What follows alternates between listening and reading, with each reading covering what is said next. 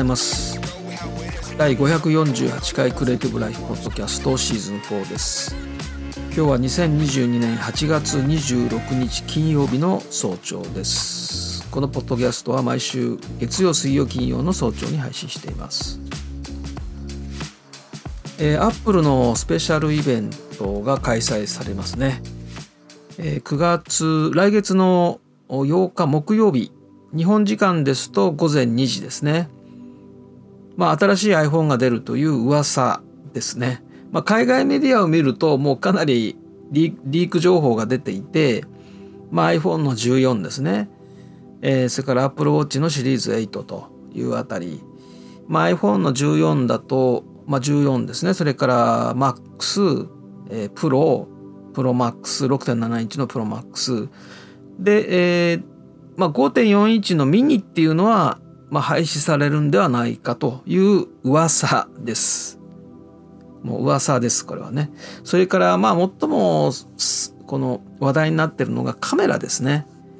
大幅にアップデートされるという噂です。まあ、iPhone13、今のね iPhone が1200万画素、なんと4800万画素になるという噂です。まあ、そういうふうに書かれてます。まあそうなるかどうか分かりませんけどもねこれ4800万画素になったら大変なことですねこれは。あの前にですね、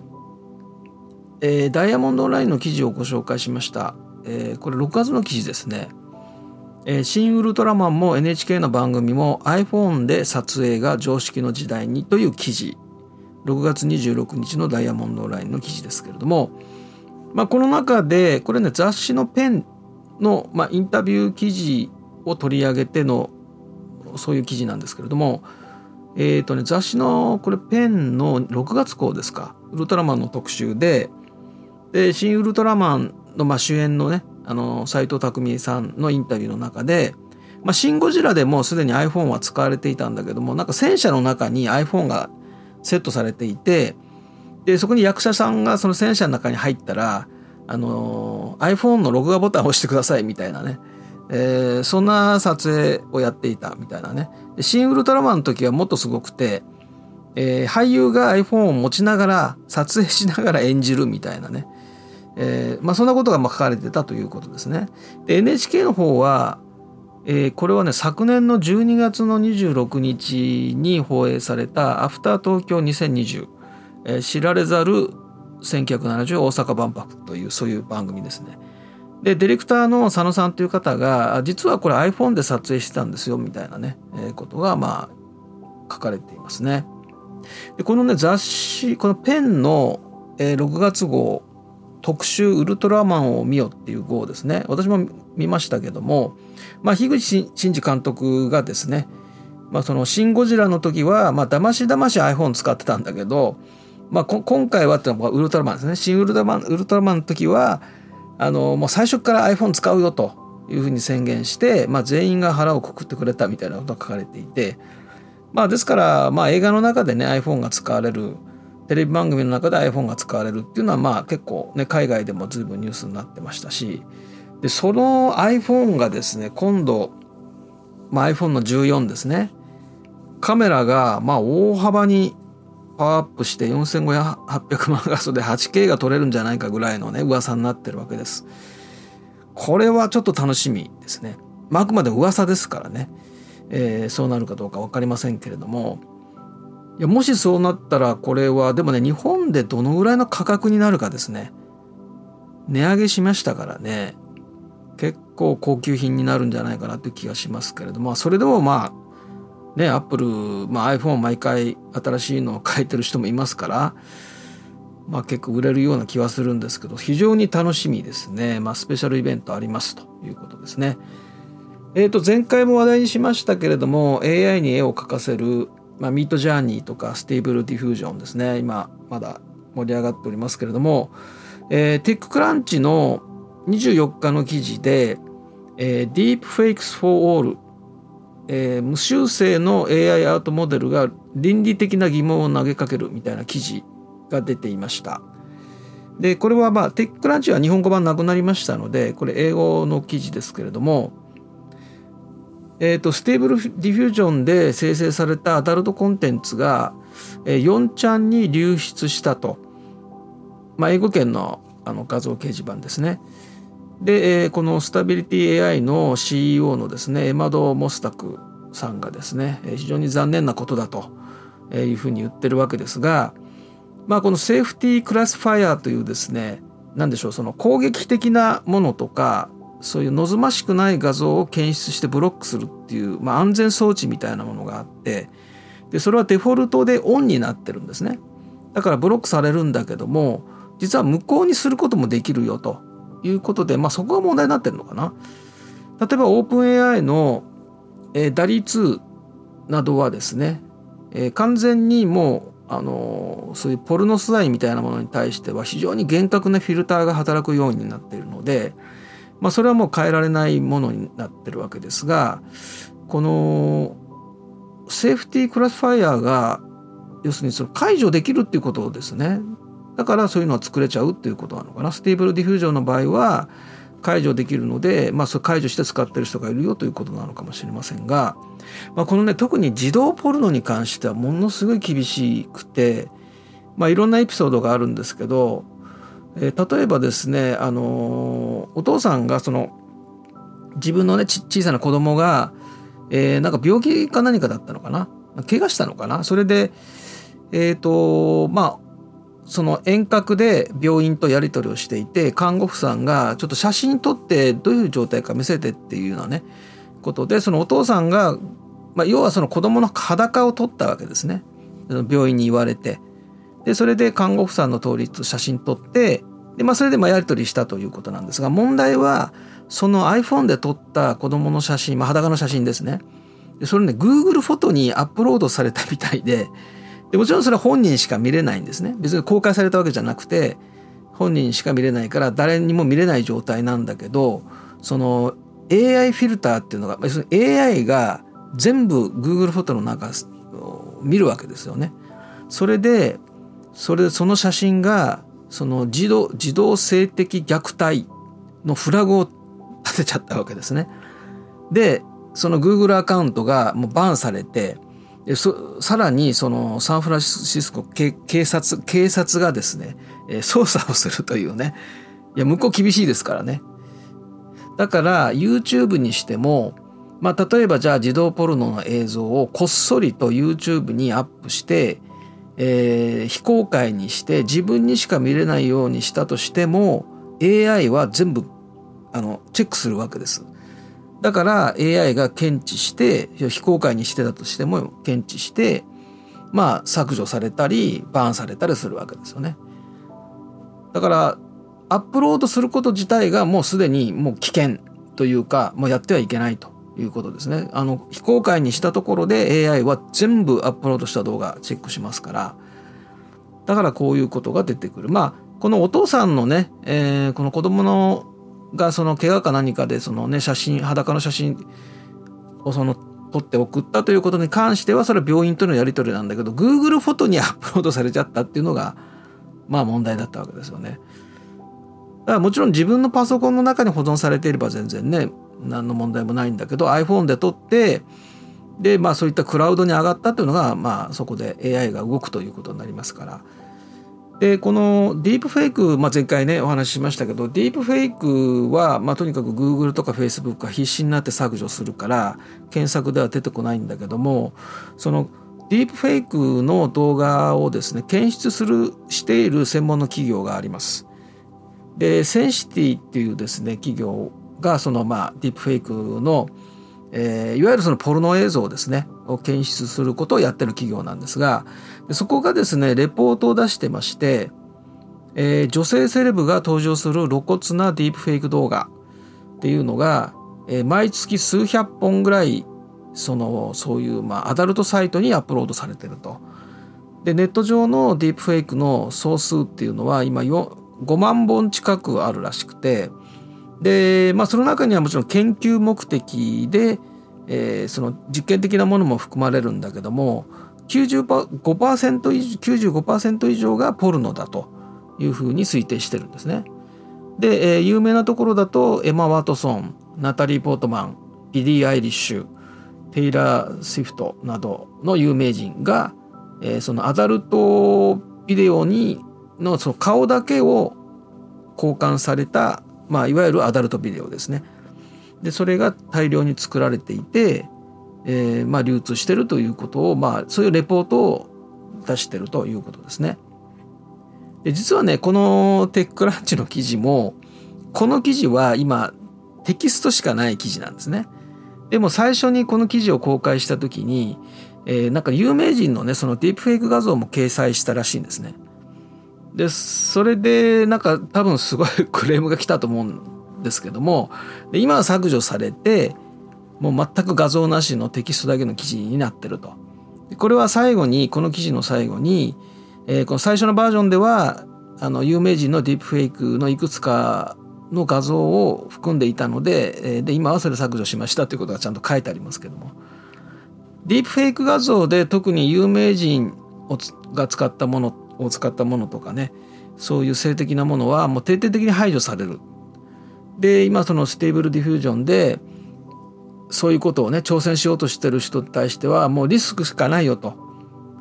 やるのは面白いかもしれないけどリスクしかないんだよというようなまあそういうことですよね。まあこれは注意した方がいいでしょうね。もう AI ネットに上がったらもうね AI が動いてますからそれはもう検知する AI が、まあ、間違ってねそれバーンされるっていうこともあるんですけどもねだから本当ここはあのー、そういうあまり考慮していないというかその辺はあまり甘く見ている人たちが結構いるよというようなことですよね。まあこれ本当に注意した方がいいなと思います。えー、ニュースピックスの25日の記事、えー、急増アマゾン、ネットフリも抱えるデジタル訴訟って何っていう記事ですね。これ非常に面白い記事でした。おすすめの記事ですけれども、えっ、ー、と、ウェブアクセシビリティの話です。えー、要するに障害を持った方々、まあ、高齢者も含みますけれども、要するにあらゆる人たちにウェブコンテンツというのは等しく情報を与えると。ですからそれをやっていない企業が訴えられてるということです。それデジタル訴訟っていうふうに呼んでるんですね。それが急増していて、まあ、今年のデジタル訴訟の件数は過去最高。これは多分コロナで普段あまりウェブサービスとか使わない人がまあ使ったということでしょうね。でいざ使ってみたんだけどすごい使いづらいとか使えなかったとかですね。でそういったことで企業が訴えられてると。でそれ過去最高になってるということですね。まあウェブデザイナーの方はそのねアクセシビリティに関しては最初から考慮して設計してると思うんですよね。ただ検証をきちんとしないで公開しちゃってるんじゃないかなと思うんですね。だから、えー、使えないっていうようなクレームが来るっていうことですね。でそれをほったらかしにしてると訴えられるみたいな感じですね。で G3ICT という、まあ、国連が立ち上げた団体が、まあ、それをやってるんですけども、まあ、要するにそのデジタルコンテンツに関して障害を持つ人たちの権利の促進を図るという目的ででどの国がどれだけその、えー、ウェブアクセシビリティに対応してるかっていうレポートも出してるんですね。でちょっと見てみますとね、まあ、この記事を読んでいただきたいんですが、えーとね、1位がカタール2位がオーストラリア3位がイスラエルです。これはちゃんと対応してるということです。でアメリカは9位中国は42位日本は75位です。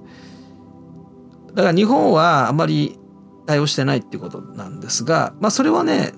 ちょっとこう法律の問題がありまして、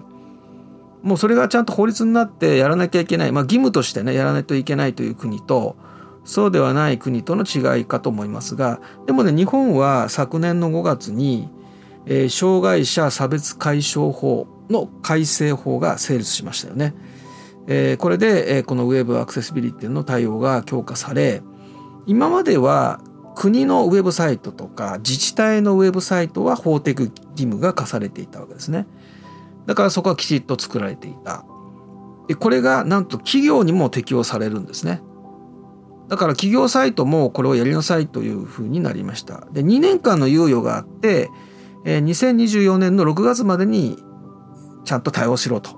いうことなんですね。でもちろん罰則規定はないんだけれどももう法的な義務を負うことになったからか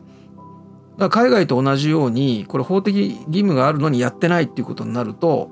まあ、クレームどころじゃなくて訴えられたりっていう、まあ、今のような現状に日本もなるということですよね。で総務省がえ調査をしていてこのウェブコンテンツのアクセシビリティに関する、まあ、実数の規格ですね、えー、それを満たしてる企業はなんと4.6%と。まあそうですよね。だって国と自治体のみ法的義務だ義務だったわけですから別にその企業サイトにはねその義務はなかったわけでだからまあ95%以上の企業サイトはこのウェブアクセシビリティ対応しろと2年間でですね。まあ今年そのデジタル訴訟件数過去最高っていうのはそのコロナの影響もあるんだけれどもまあそれぐらいまあ要するにウェブサービス使う人が増えていて今まで使わなかった人も使うようになったっていうことはまあいいことではあるんですけれどもまあそういったそのねユーザビリティの低いものとかそういうのは徹底的にまあ批判されるというようなことですね。で過去の訴訟を見ますと例えばネットフリックスは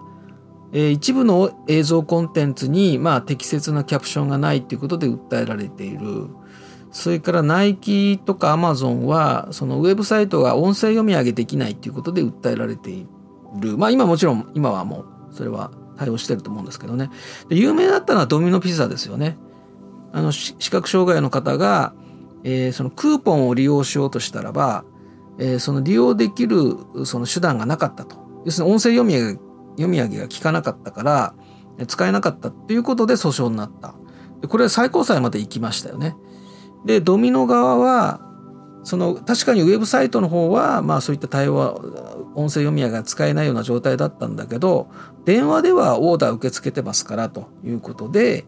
まあそういう主張です。だから電話は使えたんですよっていう主張なんだけど、まあ、結果的に最高裁はこのドミノ側のね電話は使えたっていうのに関してはもう完全にその訴えを退けたわけです。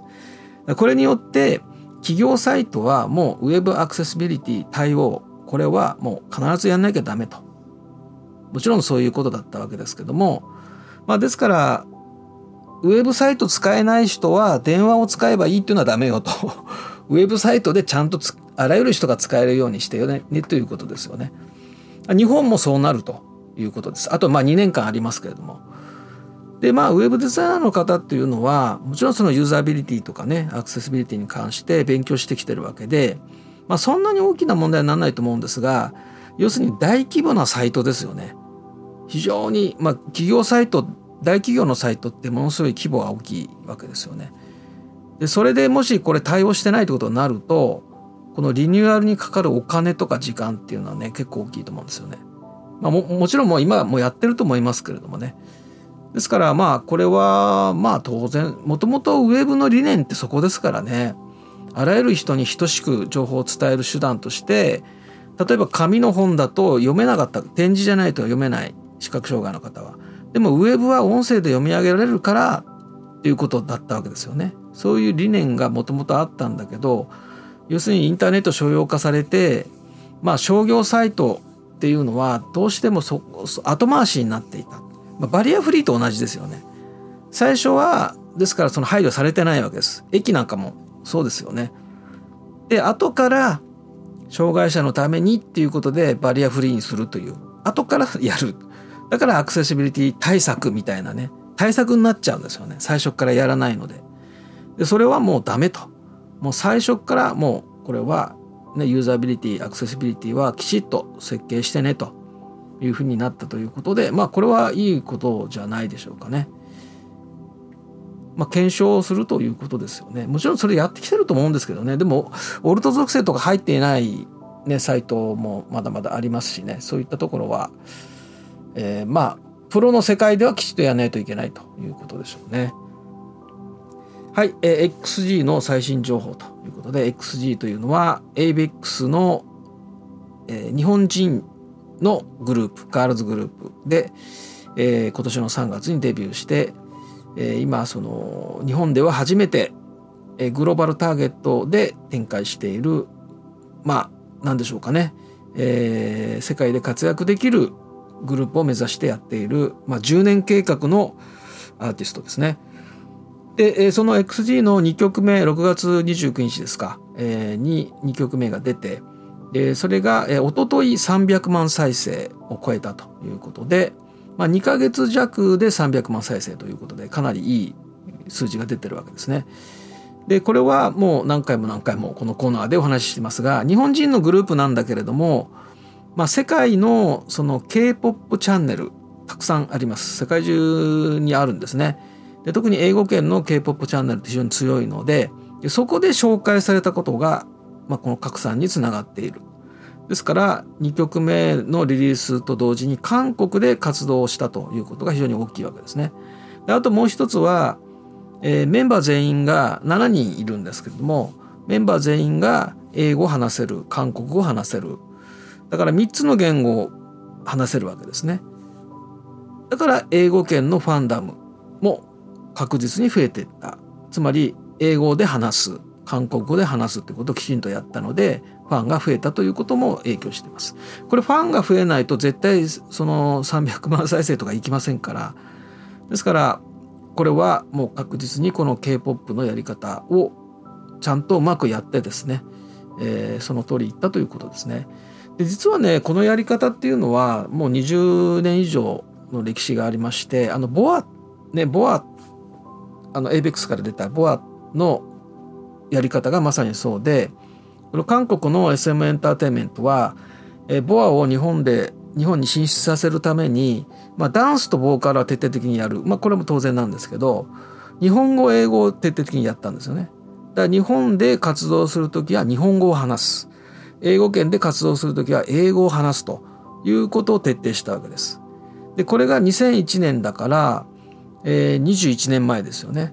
だからボアが日本に来た時にはもう日本語話してましたよね。だから徹底したローカライズ現地適応戦略という形で日本で活動する時は日本語を話す英語圏で活動する時は英語圏を話す中国で活動する時は中国語を話すというふうにですね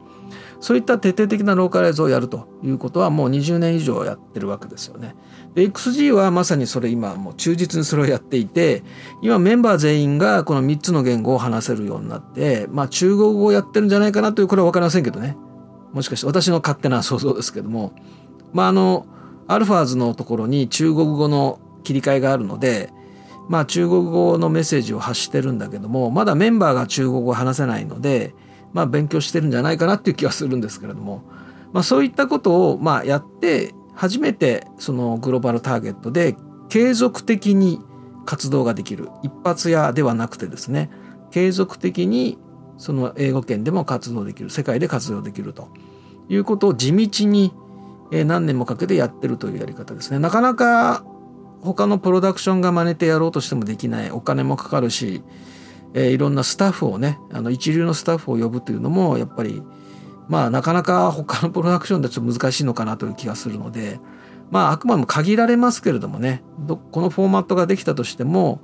全てのねプロダクションがこれに倣って真似できるものではないんですけども、まあ、こういった事例が出てきてるっていうことに関して非常に、えー、期待を持って、えーまあ、どうなるのかなというふうに見てるわけですが実はまあこれにちょっと関連してですね小島秀夫さんがですね、ポッドキャストを始めるんですね。ブレインストラクチャーっていうポッドキャストです。で、これは9月、来月のですね、8日スタートです。で、Spotify の独占配信。だから Spotify でしか聞けないんですけれども、今もうすでに、えっ、ー、と、第0話っていう形、プロローグが公開されています。で、これは全世界配信なんですね。まあ、小島秀夫さんのゲームはもう世界的に人気なので、まあ、世界中に小島さんのファンがいるんですが、これはあの Spotify の全世界配信ということで、日本語のチャンネルと英語のチャンネルがあります。で英語のチャンネルは、あの、小島さんはあの日本語で喋ってるんですけど、英語の吹き替えが入ってるんですね。だから、あの、うっすらと日本語は聞こえるんだけど、まあ、英語で、あの、ちゃんとこう、話してます。あの、英語で話す方がいて、吹き替えしてます。でそれは英語チャンネルで。だから2つのチャンネルでやるということで、まあこれもある意味グローバルターゲットということなんですね。ですから、まあ XG がまさに今、現地適応戦略という形でまず韓国で活動をやりましたよね。で、えー、番組ではインタビューでも全部韓国語でやり取りしてる。そっからですよね。でそういったところがまあこれはだからこんなのはもう全てのねプロダクションでできることではないから、えー、あくまでもまあ一部の事例にはなると思うんですけれどもまあこういうね成功モデルが出てくるとまあどんどんどんどんその他の分野他の業界にも波及していくだろうなと特にクリエイティブ業界がそれに近い状態になってるのでで若い10代20代前半の若いクリエイターはもういろんな言語を使ってます。それはもう全部自動翻訳でやってるんですけど、あのえっ、ー、と、Google 翻訳じゃなくて、あ、DeepL ね。すいません。DeepL。DeepL を使ってます。ただね、DeepL でもね、ちょっと苦手な領域があって、Google 翻訳の方がいい場合もあるので、DeepL で翻訳して、韓国語と、韓国語とかはまだ確か DeepL 対応してないので、まあそういうのは Google 翻訳を使うみたいなね。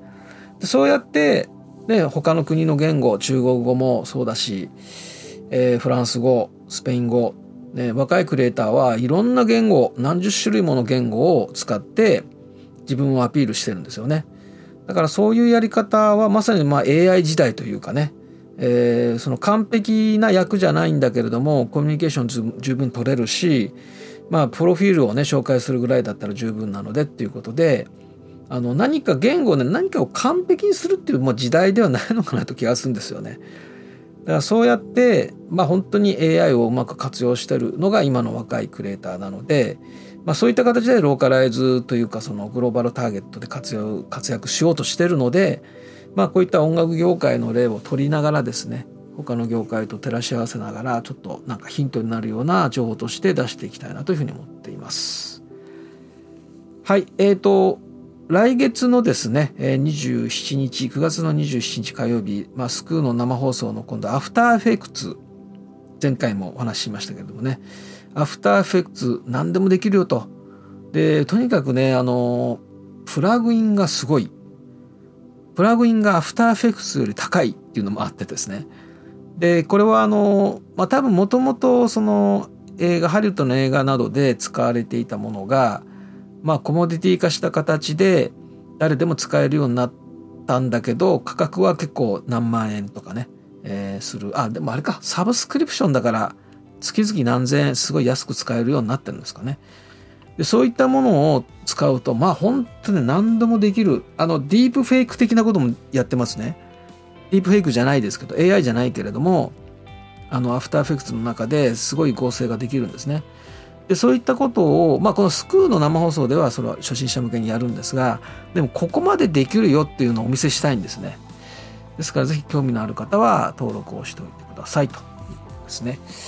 はい、えー、では次回は8月29日いよいよ最後あ最後じゃないのか。31日もあるので、まあ、8月でももうすぐ終わりますが、